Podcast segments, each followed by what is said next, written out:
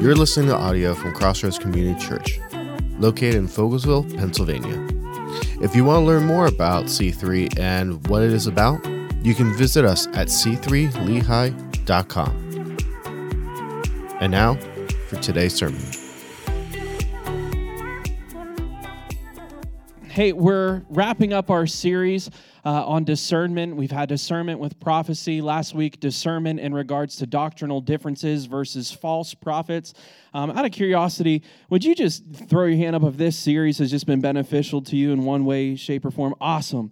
So if, if, if, if, this series has just touched you in some way, spoke to your heart in some way, um, can I just encourage you, share the podcast. We have it available for those who aren't here tonight. God has just been doing some really cool things through this series. We've been hearing how it's been shared. So I want to encourage you to do the same. Get the message out, share it, um, since we have that available to us. But tonight, we're specifically uh, talking about, here you go, Leslie. Yeah.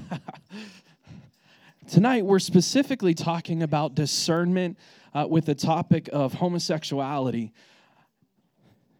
It's a heavy topic, not gonna lie, but this topic we've got to address because I feel like with this topic, um, the church is so not equipped to have this conversation. And the conversation is almost at our doorstep. If you remember years ago, there was a huge dispute over a cake. Y'all remember that?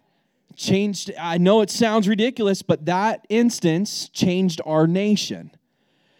And when an incident like that happened, the conversation was at the church's feet. And I see with a new administration, that is more lenient to accepting what happened with the whole cake ordeal, accepting homosexuality and treating homosexuality under the title of civil rights, which eliminates rights of the church, by the way, which we'll be talking about later. Um, this is a conversation that the church, the only thing that the church kind of knows right now is half of the church says it's wrong, and the other half says there's nothing wrong with it.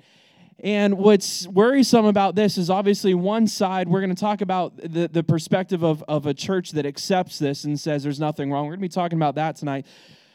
But the other side of this is the church that says it's wrong, knows it's wrong, but doesn't know why.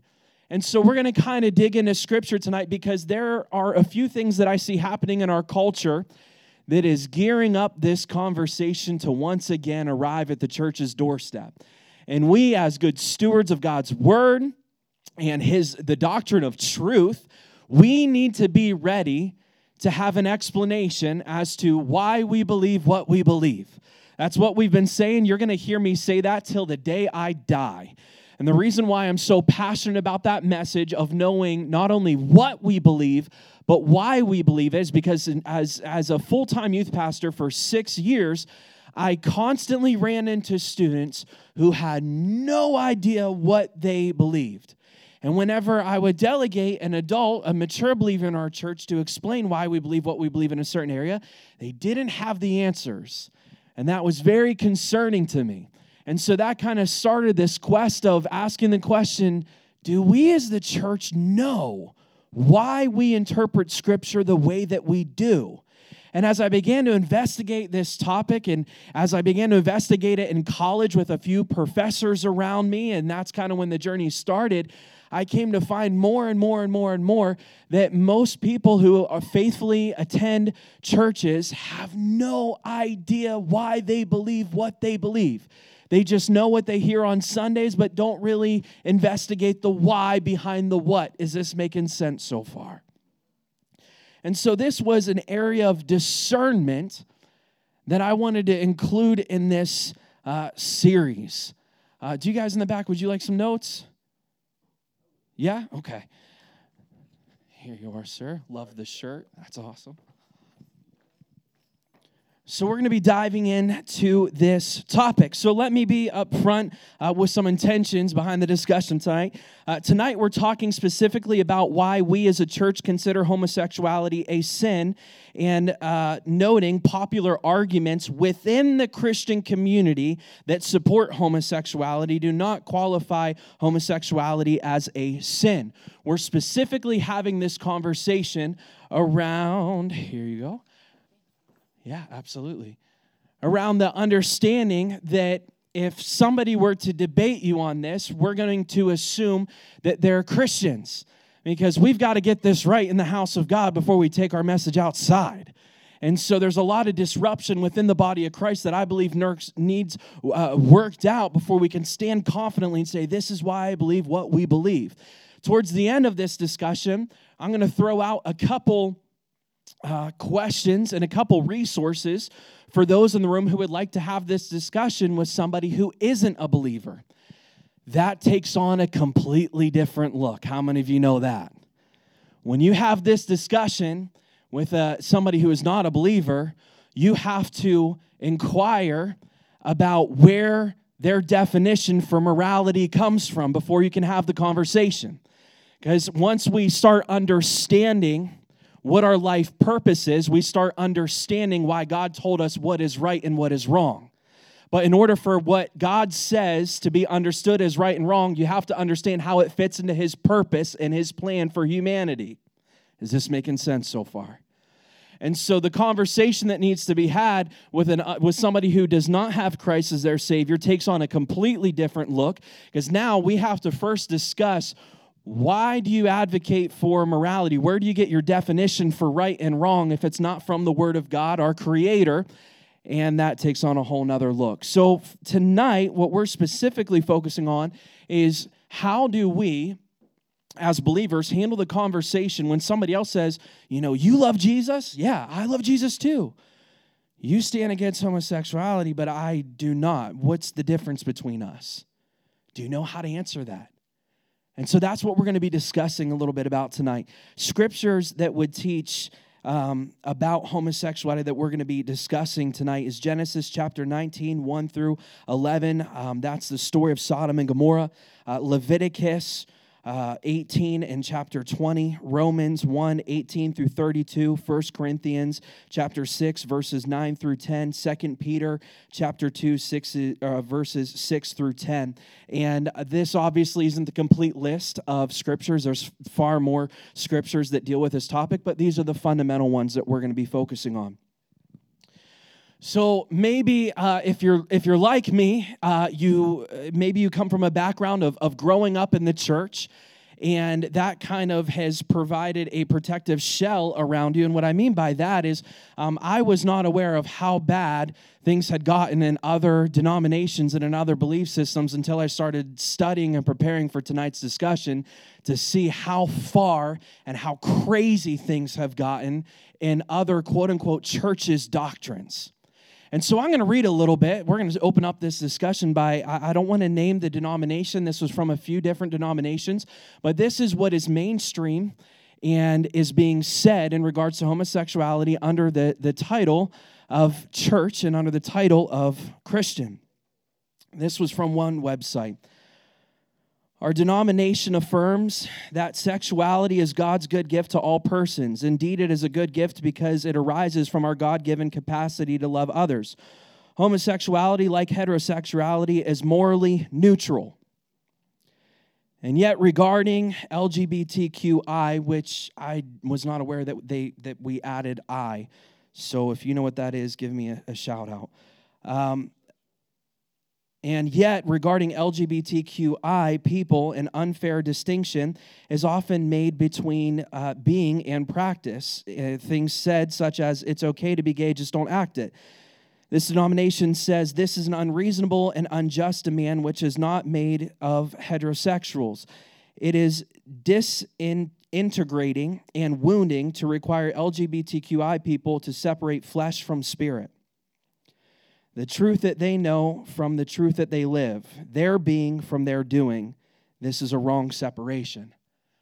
This is on another denomination's website under fundamental beliefs. on another website of another denomination. Attitudes are changing, and marriage between same gender partners is legal. That's the foundation of their justification. An increasing number of states and countries worldwide, mutual love and respect, not the gender of the marriage partners, are what make unions strong and valid. I want to say that again. Mutual love and respect, not the gender of the marriage partners, are what make unions strong and valid. I could go on, but for the sake of time, I'm not. Popular arguments, primary arguments used by churches that seek to support LGBTQI are as follows. The first is this Jesus never spoke about homosexuality. You'll hear that a lot in different Christian groups that accept homosexuality as a lifestyle. They'll state Jesus never spoke about homosexuality. And Lee, if you want to cue up our first video, which we're going to get to in a second, the second primary argument that is arising rapidly in today's culture is this argument the term homosexual is a mistranslation and the word doesn't exist in the original scripture.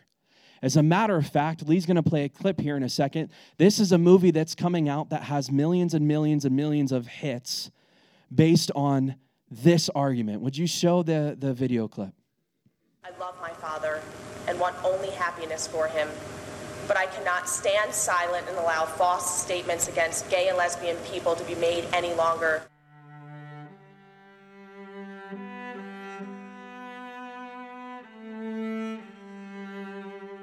You know, my, my base is, is off what I believe the scripture says, and it's, it's between, you know, marriage between a, a male and a female. Hillsong is seen as a, a this hip progressive church that's drawing huge millennial crowds, mm-hmm. But it's still evangelical.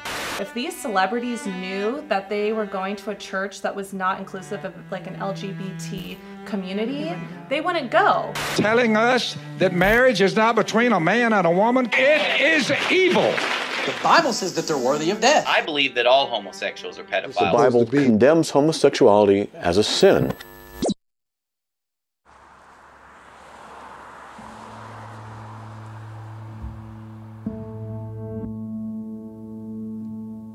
I grew up in a strict evangelical home, and my dad is a pastor. I do believe that people are not born gay. I believe that they are born with a choice. Coming from a family that tells me that what I am separates me from the love of God has sent me on a 20 year spiral of self doubt and loneliness. I'm sitting in this conference and I hear this research that they've done. So I'm learning about all this for the first time, and I'm like, this is groundbreaking.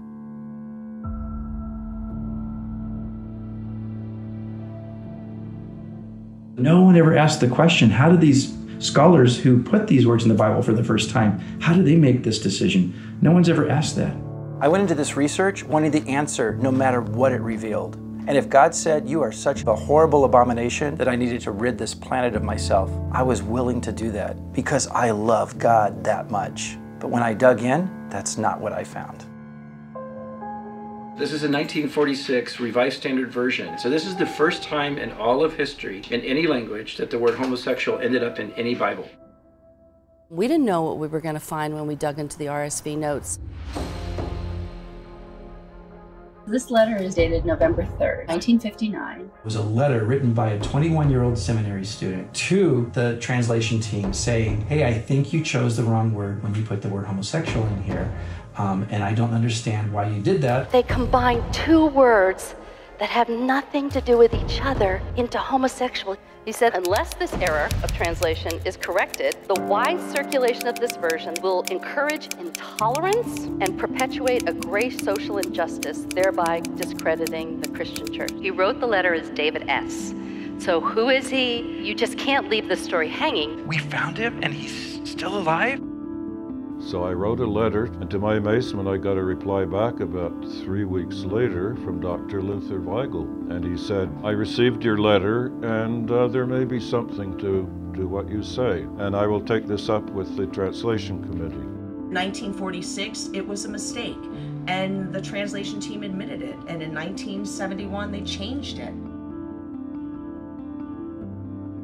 May your Holy Spirit speak, Lord God. Speak the truth, Father God. The lifestyle of some male homosexuals has triggered an epidemic. You show one example in the Bible that speaks of same sex relations in a positive way. Deadly attacks against transgender Americans, particularly trans women of color. I want to liberate people. I want to liberate myself too. This is healing for me and my family. The Supreme Court's gay ruling is an affront in the face of Almighty God.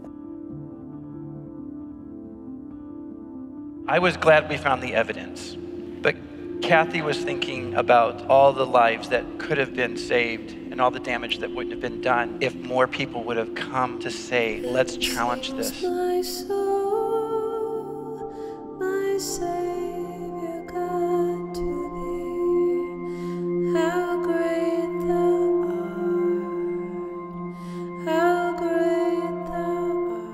Church is doubling down on this issue because they've so politicized it.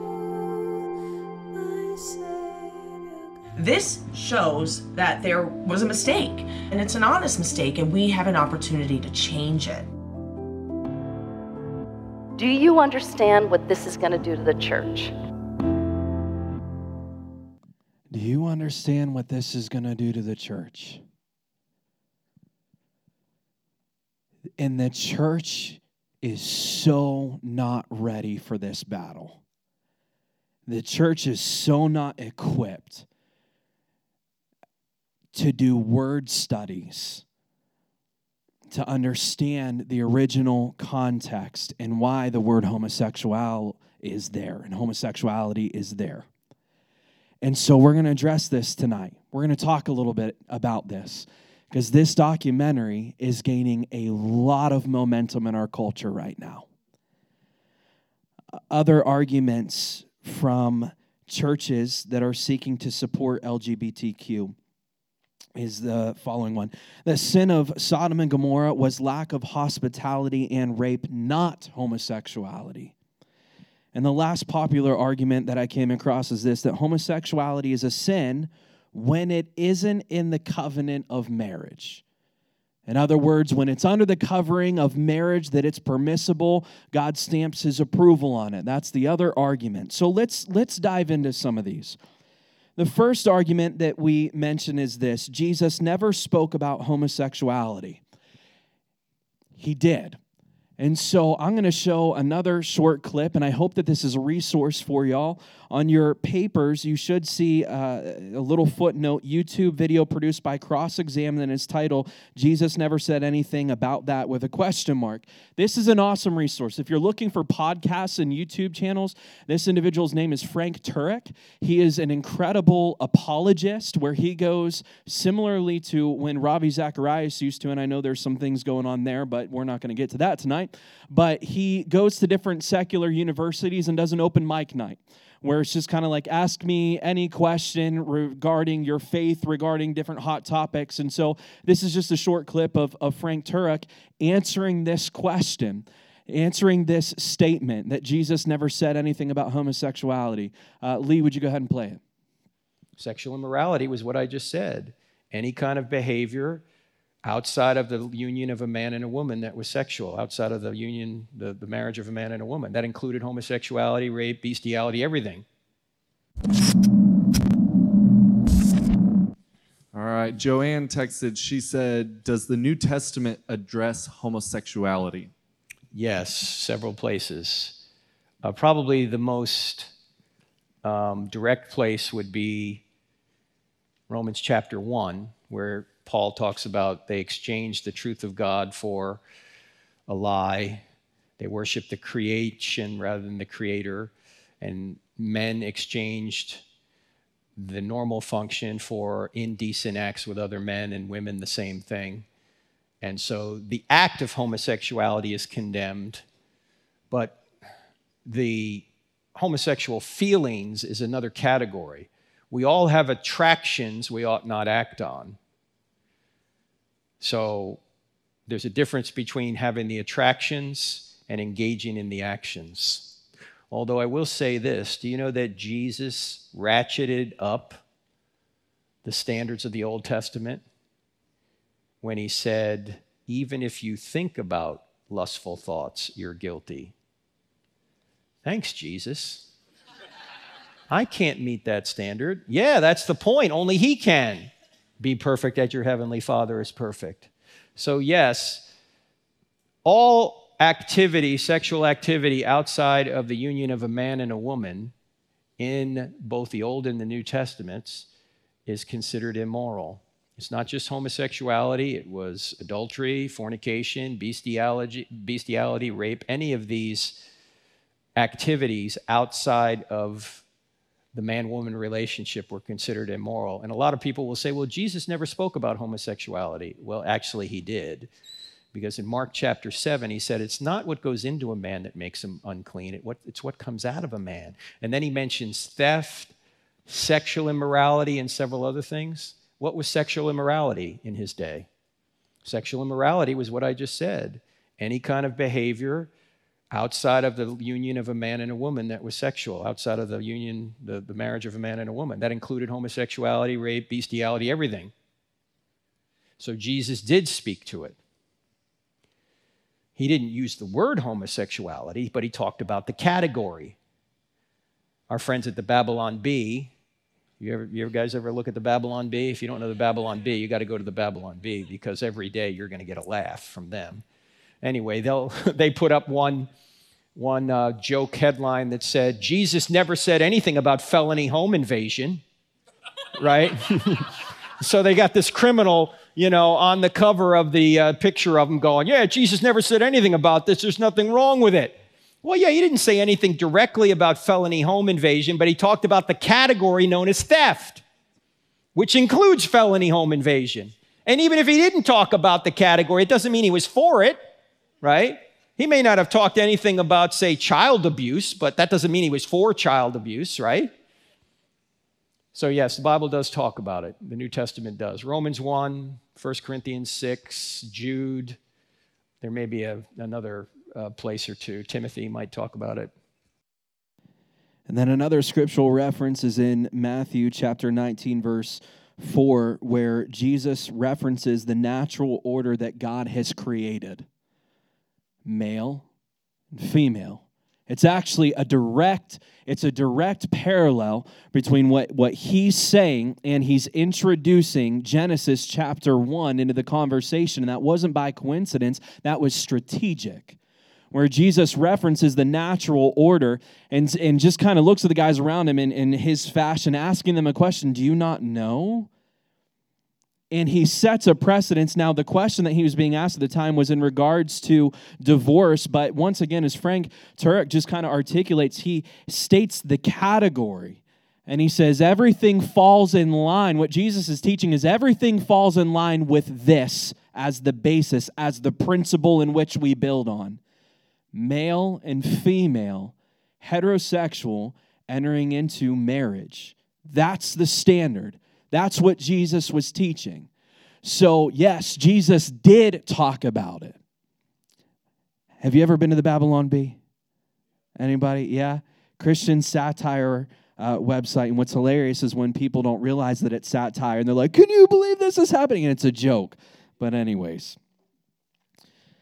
The next argument, any questions on that? Okay. The next argument that's becoming more and more predominant, as you saw with the movie trailer. Was there a mistranslation error with the word homosexual? Was there a mistranslation error? 1 Corinthians chapter 6 verses 9 through 11 says this, or do you not know that wrongdoers will not inherit the kingdom of God? Do not be deceived. Neither the sexually immoral or idolaters or adulterers or the homosexuals, nor thieves, nor greedy, nor drunkards, nor slanderers, nor swindlers will inherit the kingdom of God. And that is what some of you were.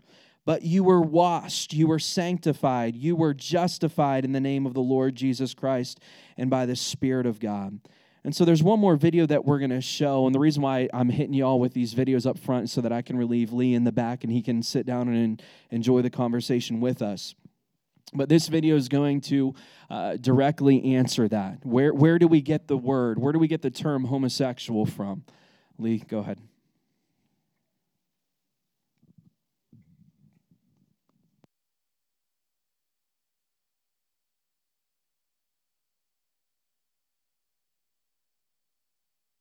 That's a big question.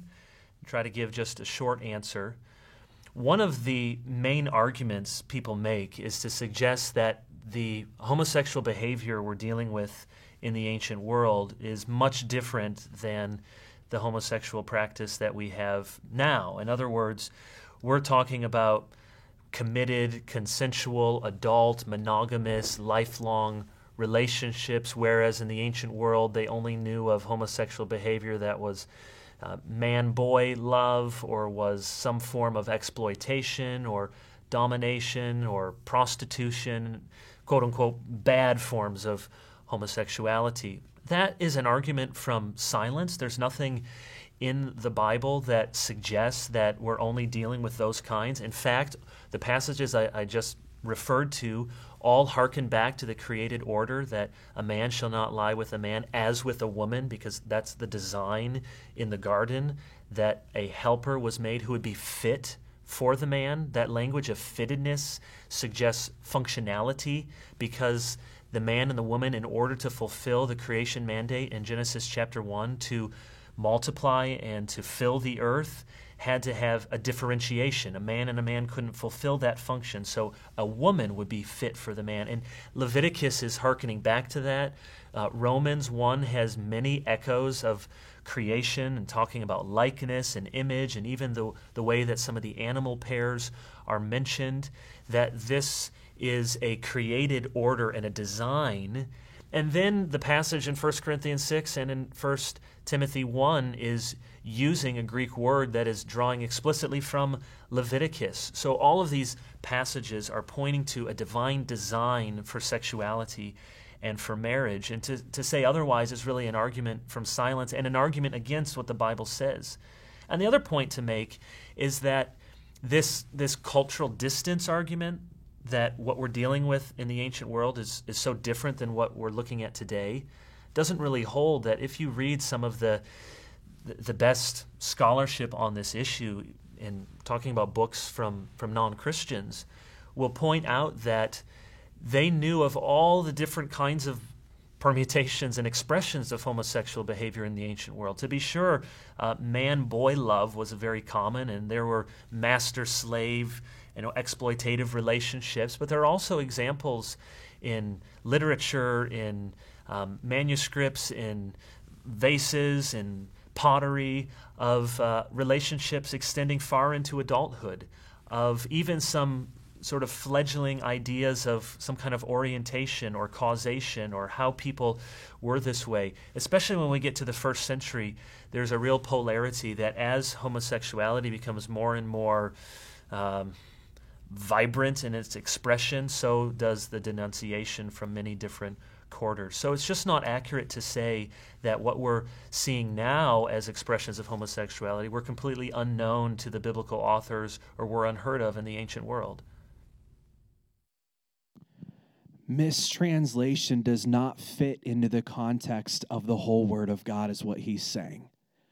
Scripture, Hebrew and Greek, are very intelligent languages. I'll be the first to say that I, uh, pastors, we have to go through biblical language classes, Greek and Hebrew. I struggled with it. It was one of those classes where I was like, C's get degrees. And that was my standard. I'm like, Lord, if I can just pass, because it was so complex. But here's what we learned in our biblical language courses is that all scripture, there's a lot of scripture that is interlinked. The language, the terms, whenever somebody in the New Testament uses, references a Hebrew term back to the Old Testament, there's an interlinking, there's an example that they are drawing from to prove their point, to say this is right, this, or wrong, this is wrong. And Paul did that constantly where he was drawing from these Old Testament words and bringing them into a Greek context and, and using them as an example to say, listen, the reality is, is that there are Old Testament and New Testament references to marriage and sexuality, and they are heterosexual. The message of Genesis and the created order falls in line with heterosexual relationships. The testimony of Paul in all of his epistles flow with heterosexual relationships. Jesus speaking to marriage, all of this creates a fabric that unanimously portrays heterosexual love as God's will and created order. There's just so much evidence there and so much flow of thought that to stop that context, to stop the conversation and say, no, no, no, no, that, that word didn't exist. It's, it's just, and I don't say this harshly, it's just illogical and foolish. It's to discount the entire, imagine handling your text conversations in that manner. Your spouse would kill you if you're having a text exchange and then you pick what text you want to read into and listen to out of an entire conversation and say, no, no, no, you didn't really mean that. How many of you would admit you're going to have some problems in your communication with your spouse? So, if it's not acceptable for us to do in our friendships and in our relationships, it certainly isn't acceptable for us to handle the Word of God in that manner. And what they've done is they've taken one word that Paul uses in the New Testament where we have gathered and basically said it shows all of the signs it fits the description of homosexual. That term fits in that scripture, even though the, the direct word that he used is not homosexual because it honestly wasn't really invented then. And there's a discrepancy with that one word inside out of this entire Old Testament, New Testament, everything I just listed there's this one word and there i have to pause and say how desperate do you have to be to, to justify your actions? To go to these kind of lengths to get the word of god to fit your narrative. Is that a fair question?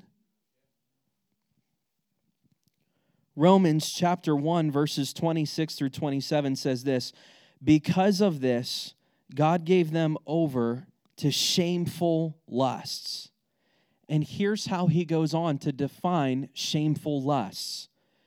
Even their women exchanged natural, as in God's order of creation, sexual relations for unnatural ones. In the same way, the men also abandoned natural relations with women and were inflamed with lust for one another men committed shameful acts with other men and received in them themselves the due penalty for their error. So, here, once again, we see the point elaborated that not only is the action sinful, not only is that lifestyle sinful, the lust of it is sinful. No matter how you look at this argument, it's condemned at every angle. And there's a discrepancy. If I were to describe to you a fire, never using the word fire.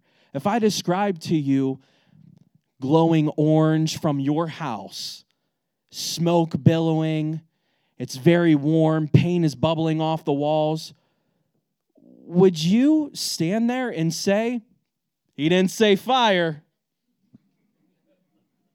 It's not a fire. He never said it. Would you find that logical? Do you see the parallels? We're defining homosexuality in every biblical verse, describing the lust, the lifestyle, the action is sinful. And yet there's this silly dispute saying, oh, you didn't say the word. The word relations used in Romans chapter 1, verses 26 through 27 the Greek term there for the word relation means sexual relationship. This is a clear scripture, clear in scripture that sexual relations between same sex is outside of natural order, which is why it is defined as something unnatural. The next argument that we see often in church contexts of today is this argument What does the Bible say about the sin or excuse me, the Bible doesn't say that the sin of Sodom and Gomorrah was homosexuality. The argument is, is that it was hospitality and rape. Ezekiel chapter 16, verses 49 through 50, kind of comments on the sins of Sodom and Gomorrah. I assume that we're all fairly familiar with the story of Sodom and Gomorrah. Okay. Ezekiel chapter 16, verses 49 through 50 says this Now, this was the sin of your sister, Sodom. She and her daughters were arrogant, overfed, and unconcerned. They did not help the poor and the needy. The argument from the other side of this would stop right there and say, See, look, hospitality. They didn't show hospitality to, to God's angels and to God's people, and, and that's where their sin lied. See, Ezekiel said it. But look at the next verse. Verse 50.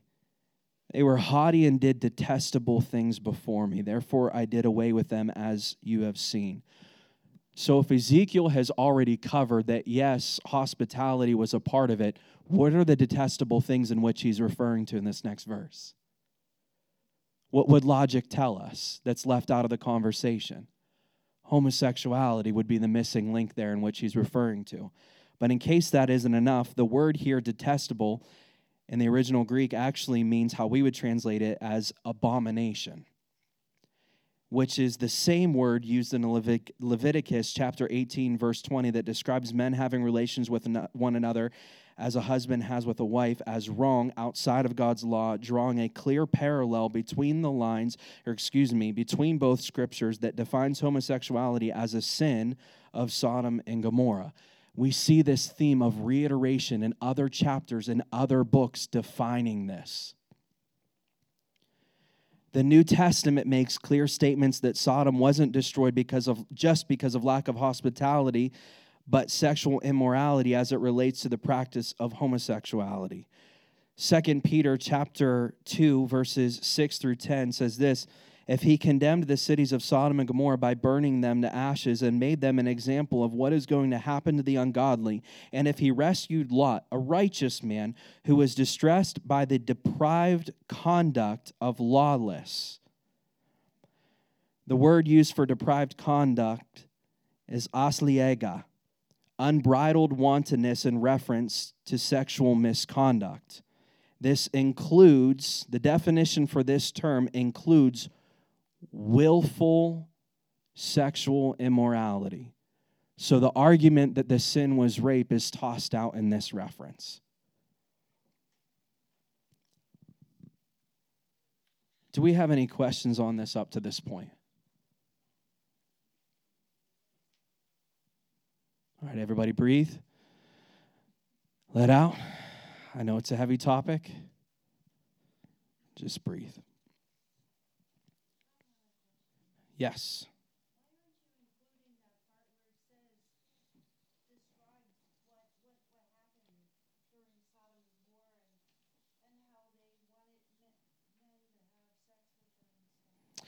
I that's a sermon for another day. I'm referencing it, but we could sit here for the next 45 minutes and talk about that distinct story.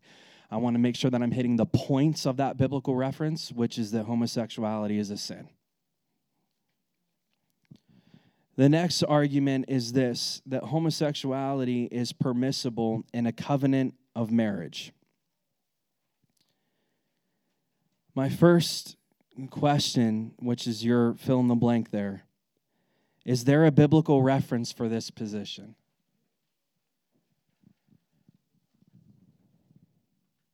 Can you name one example, one relationship between same sex that was affirmed or lifted up in the Bible.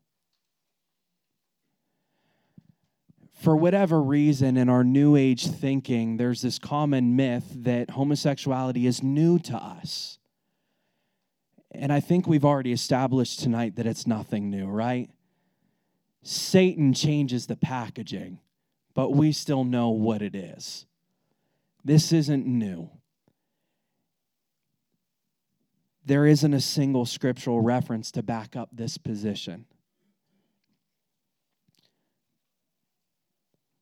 By this point, I also think that we've come to the conclusion that homosexuality is under the category of sexual sin. You cannot practice sin in a righteous way. Think about that for a moment.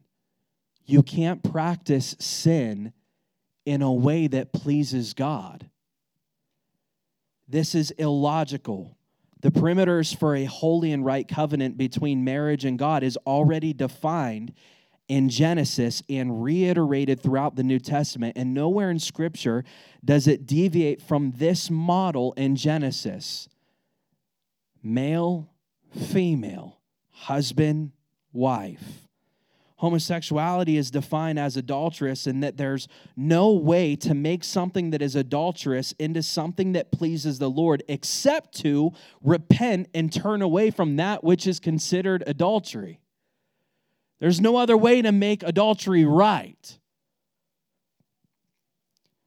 My point is this is that scripture was written, Genesis was estimated to be written around 1600 years before Jesus came to earth and was scripture was done being written, it's estimated around 120 to 130 years after his ascension to heaven.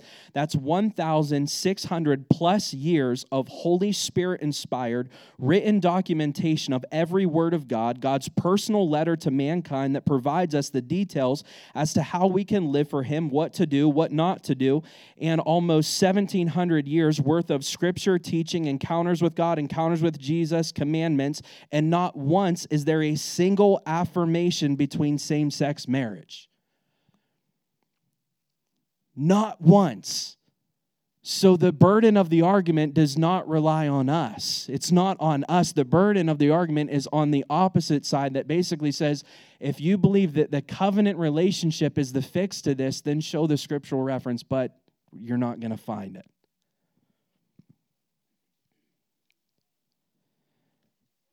There isn't a version of Christian drunkenness.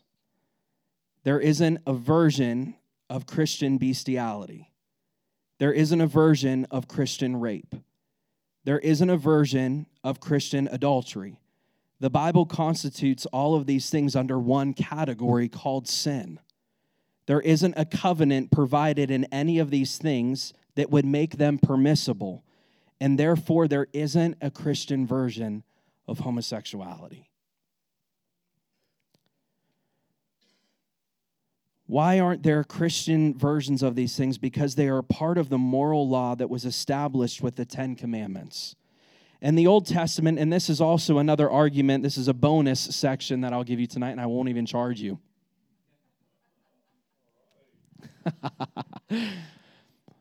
There's also this counter argument that has already been mentioned a little bit here tonight, but they, there's this counter argument that says homosexuality is, is Old Covenant, it's Old Testament, it's old news. It's like Levitican law and all that weird stuff, you know, with the dietary restrictions. And it's all in that. Therefore, it's permissible in the New Testament. And there's a misunderstanding of the three primary categories of laws during the Old Testament time. The first category was this ceremonial law. That's your first fill in the blank there. Ceremonial law. An example of ceremonial law is Passover. Ceremonial law was directly tied to an atonement for sin, dietary, dress restrictions, so on and so forth, but it was primarily focused on an atonement for sin. And obviously, we would recognize that Jesus fulfilled that. Amen, church? Thank God that there's no dietary restrictions. I'm just saying. The next category is civil and judicial law, which was laws set in place, regulations set in place to regulate the nation of Israel. Also, civil law was a governing uh, institution between God and people. The church is not the government any longer. The church isn't given the sword of punishment like it was given in the Old Testament. Why? Because Jesus fulfilled that part of the law as well. But then there's this last category, which I believe is the most important. It's called the moral law. It's the next fill in the blank moral law. This law, in many ways, it's different because it has an eternal value to it. It's how we define right and wrong, the Ten Commandments, right? That's, that's, that's our moral compass. That's where we develop what's called our worldview.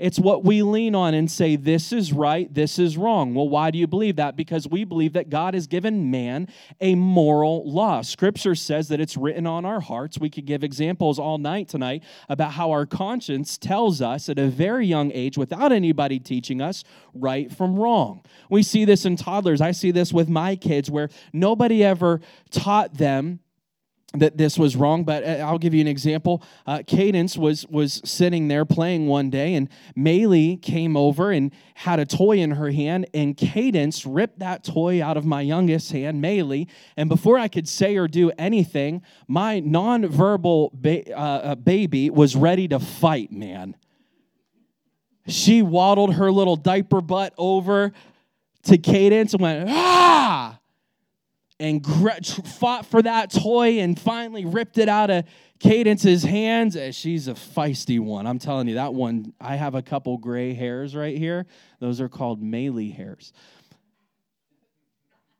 And so, Maylee, who taught her to react like that? Shouldn't it be, according to Darwin's logic, shouldn't it be, hey, survival of the fittest, you won? But who teaches our kids when a toy is taken from them? Hey, no, you'll hear them. That's wrong. That's mine. It's this moral law that God has written on the heart of man. And we can come to the place where we teach our flesh to become so in tune with the world and gratifying ourselves with sin that we drown out that voice. It's a sermon for another day. The moral law referencing the Ten Commandments, defines morality. It is the basis in which we define right and wrong. There is an eternal element to the moral law because the moral law defines sin, which causes a divide between humanity and Jesus. Paul reiterates the need for moral law in Romans chapter 3, verses 19. But I also want to say this that don't forget when Jesus said, I have not come to abolish the law. That's an interesting statement. And then he says, I have come to. Let me summarize. I have fulfilled your penalty for disobeying the law that still stands if you choose. I want to say that again. I'm paraphrasing this scripture. But in context, Jesus is saying, I have taken your penalty for breaking the law that still exists. Now, obviously, we would recognize that living under this law looks a whole lot different in New Testament versus Old Testament. And we could get into that in details, but for the sake of time, I'm not going to be able to do that tonight. But the point is this is that the moral law still defines morality. It's still viewed as, as necessary for guiding principles in our lives. Aren't you thankful for that? Jesus reiterates this point. It's taught throughout the entire New Testament. And just one quick note Jesus, if you remember when he was asked, What's the most important commandment? and they were kind of challenging him based on this law. And Jesus says something so profound. He says, Love the Lord your God with all your heart and love your neighbors yourself. What's really interesting about this response is you cannot do those things unless you fulfill the moral law.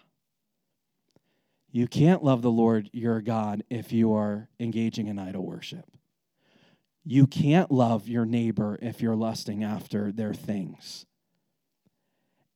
And it's so profound, Jesus' response, because once again, he's just so beautifully reiterating, saying, These are the most important things because they fulfill the moral law that you've been given. Any questions on this? Anything that I wasn't clear on? Okay. So we're heading to an ending, at least a time of, you know, where we'll take some questions and comments. We've received a lot of information tonight. Now, what do we do with that information? What should the Christian response be with the topic of homosexuality? Have you ever asked yourself that? What is my response supposed to be to the world around me? Can I just also say this? And I said this Sunday, and I just want to reiterate it tonight. It gives me comfort that this isn't a new sin. The reason why this gives me comfort is because I can look to Scripture and understand that they were dealing with the same things, and I can take note in how they approached these sins and apply them to my life today. I'm so thankful that when I look back on Scripture, it's not irrelevant to where we are today. It looks a little bit different. There's a little bit more technology in today's world than there was back then. It looks different, but the topic still remains. And friends, I just want to reiterate the point. Please don't ever look at the Word of God as irrelevant. It is still relevant today, just like it was the thousands of years ago when it was first written. Amen? Amen. So, what should the Christian response be? First is this we must exemplify that sexuality is sacred. You and I must exemplify to the world around us that sexuality, as God defines it, is sacred and precious. And how we talk about our spouses will give the world an example of this. How we honor our spouses in marriage will preach a message to the world around us. Secondly, state that God's judgment falls on all sin. You and I have to state that one of the things I hope that I, that I, that I, I feel like I, I guess I need to be more clear on is homosexuality isn't kingpin of all sins. Sin is sin. It's all under the same category. We're talking about this tonight because the church has mishandled it. We've got to admit that. That's something that we need to own up to. I'll never forget sitting across the table from somebody who was uh, living in homosexual sin, and that's kind of what they identified with. And I'll never forget this young man with tear filled eyes. He said, Why is it that somebody comes into the church with an addiction, and the church says, Yes, maybe we, God can break that? Somebody comes to your church with a passive drunkenness, and they say, Yes, maybe God. Somebody comes to your church with adultery, their marriage is in shambles, and people say, Yes, maybe He can restore that. Somebody comes to your church with homosexuality, and they say, Oh,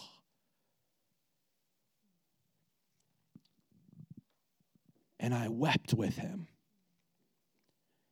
Because it was the first time that I felt the hurt of what he's dealt with. And I'll never forget hugging this young man and saying, I'm so sorry. Because you're right. We've mishandled it. So now we've got to handle it the right way. And the first step to handling this from the right in the right way is not deviating from truth. Sin is sin. We need to call it for what it is. You can't love somebody and lie to them at the same time. That's not love. We have to stand by truth and say, listen, the reality is, as God judges all sin. And for whatever reason, there are hundreds of thousands of Christians in our nation that are deviating from this, playing the game of no, God will accept this sin, He won't accept this one, and so on and so forth. We have to stay next to the Word of God, which said, which says God judges sin. Secondly, we must proclaim the good news. We must proclaim the gospel, the good news. You know that it's good news that we have, right? Come on, somebody.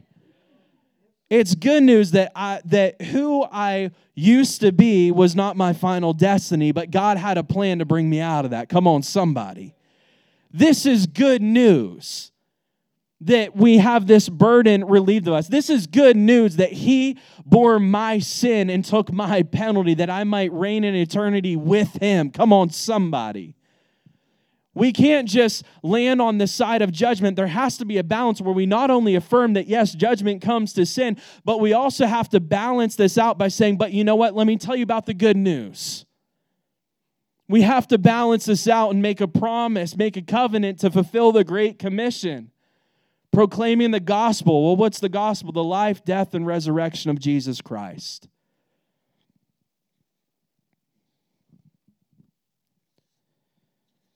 Number four, support and encourage a transformed lifestyle. What is our response to this? That we support and encourage a transformed lifestyle. If there's somebody who struggled with this sin, that we don't shun them, we don't alienate them, we don't cast stones at them, but that we celebrate with their victories, that we help brothers and sisters in Christ, but that we celebrate a transformed and encourage a transformed lifestyle. Number five, recognize the need for repentance. We have to recognize in our Christian response to the world around us, whatever the sinful behavior is, that we need a Savior. The reason why I say this is because most gospel messages given today, it goes along the lines of this God loves you, He's happy with you. He wants you to know that where, where you are is perfect. And that's just what I, what I came to tell you today.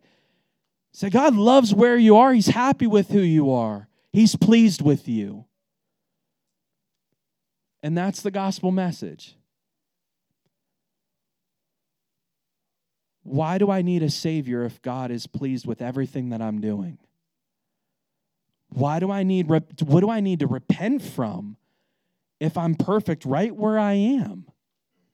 I heard it said once that God loves you enough to say, Come as you are, but He also loves you enough to not leave you as you are. Repentance is directly tied to salvation in Jesus Christ.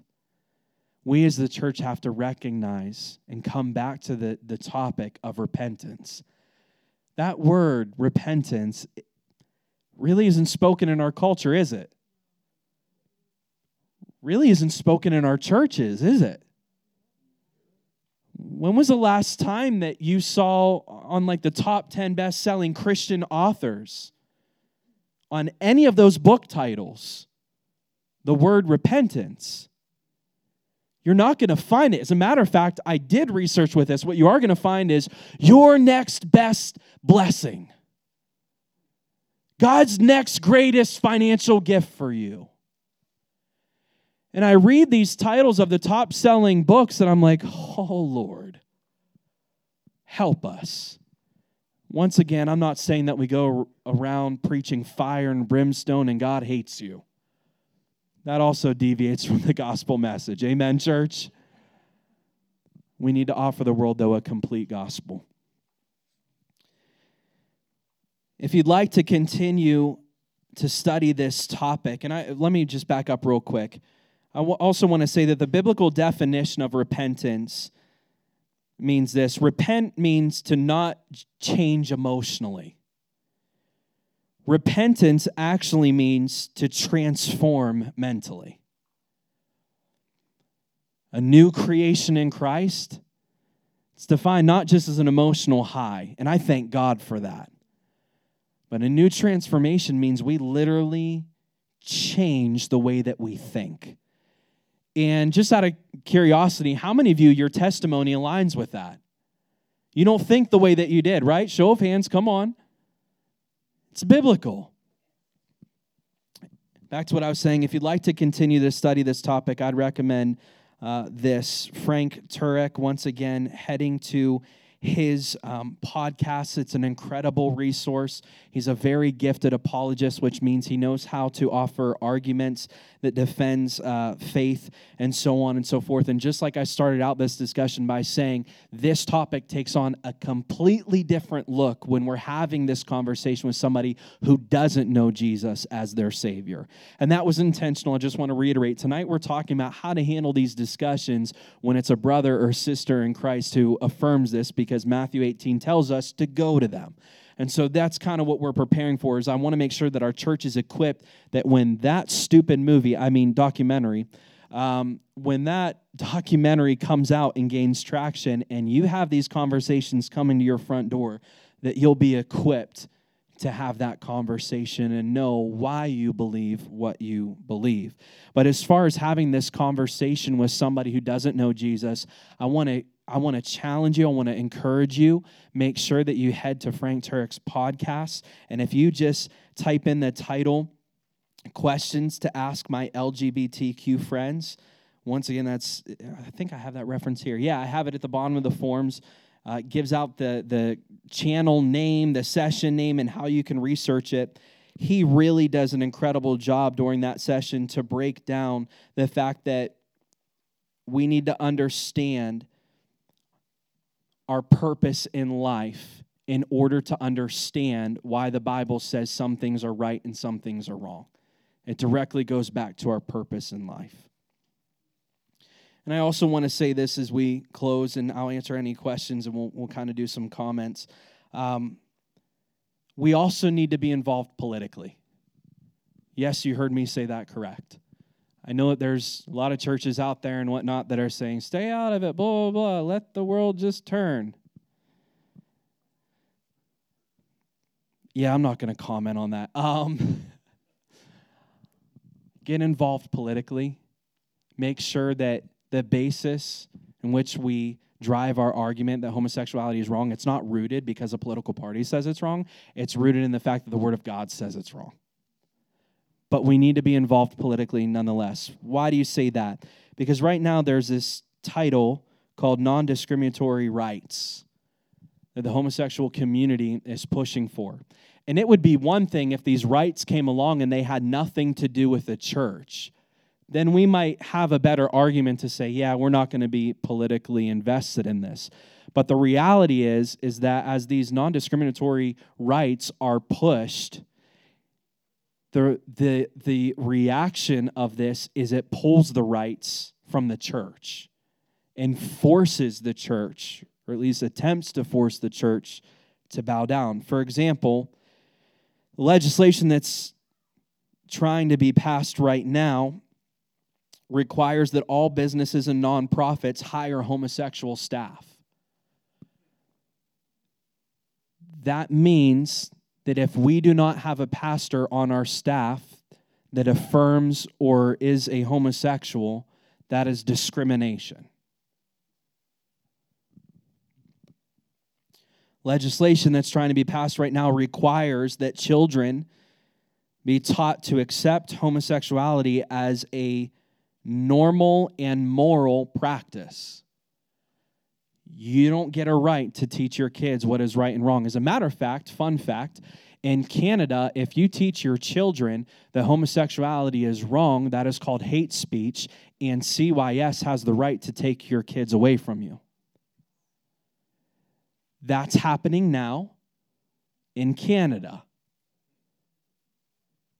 And friends, it's coming. Non discriminatory rights would demand that anyone in a position of authority must affirm an adolescent's struggle with transgender or homosexuality. That means that school staff, guidance counselors, they call it conversion therapy. If you try and tell a student that their struggle is not who they are, that it's just a struggle, that's considered you trying to convert them from their sexuality, and that's discrimination.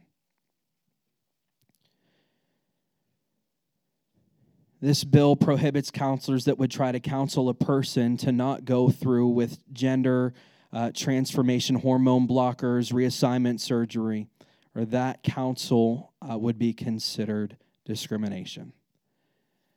And we had this conversation because this actually tried to pass in Pittsburgh a couple years ago within city limits. They wanted to prohibit um, conversion therapy. And it was directed at counselors only within Allegheny County, which is the Pittsburgh area, that you were not allowed to counsel in any way somebody who comes in as a struggling transgender or homosexuality, you are not allowed to counsel them towards a heterosexual path whatsoever. Meaning, if they say, I am on the verge of taking my life because of this struggle, and you attempt to, to teach them the struggle that you have isn't who you are, it's a struggle with sin, it's a struggle. It's it, if you try and do that, you face legal repercussions. Now I thank God that it that it didn't pass, but friends, it was really close. And they were trying to have this as the standard in Pittsburgh. The attempts keep coming, and eventually they're going to pass. And we as the church need to be prepared for what our response is going to be. Would you stand to your feet as we close out? Let's pray. Dear Heavenly Father, we thank you for your truth. God, we thank you for your truth that never fails us, never misleads us. God, we thank you for providing us with your word that keeps us protected from harm. Lord, we thank you for you being such a good father to your children. Lord, that we don't lack anything when you are at the center of our lives. And so, Lord, I just pray that as we head into the future, God, I, I pray as as Gary mentioned here tonight, Lord, we, we just acknowledge we need your Holy Spirit. And I just pray that on times when we encounter those difficult conversations, whether it's at work or with a loved family member, which even makes it more just heart aching, Lord Jesus, I pray that in those moments your Holy Spirit would give us wisdom beyond our ability. Lord, that you would give us the words to speak. Lord, I, I, know that this is a dangerous prayer, but, but God, I pray that you would, you would give us your heart. Soften our hearts so that our approach may reflect the image of Christ like love, so that our approach would reflect a redemptive value. Lord, soften our hearts, but also soften the hearts of the people that we'll be engaging with in these conversations soften their hearts, tear down the walls of deception that the enemy has set in place. God, I pray that you would remove confusion that has entrapped their minds and their hearts, Lord Jesus. And God, I pray that they would be able to receive biblical truth as a result of this. Lord, we ask for a changed nation, which would lead to a changed world. God, I pray that in these days, Lord, that you would pour your spirit out again. God, that you would give our nation as a whole an Acts 2 experience. Father, I, I believe that you're building your church right now, all across the United States, all across the world, that you're building the church for this pivotal moment in history. And so, Lord, we ask if revival's going to start, may it start here in Fogelsville. May it start in us. May it start in our homes, in our workplaces, in our schools, in our children, in our family members. May it start in us, Lord Jesus. But as we wait for that beautiful moment, that end time revival, I pray that in the meantime, Father, that you would help us to stand on your word and that you would help us, Lord, equip us for the battle that's ahead. We ask this in Jesus' precious and holy name. And everybody said, Amen. God bless you. This has been an audio recording from Crossroads Community Church. If you'd like to get in contact with us or learn more about us, you can follow us on social media at C3 Lehigh or email us at info at c3lehigh.com. We'd love to hear from you.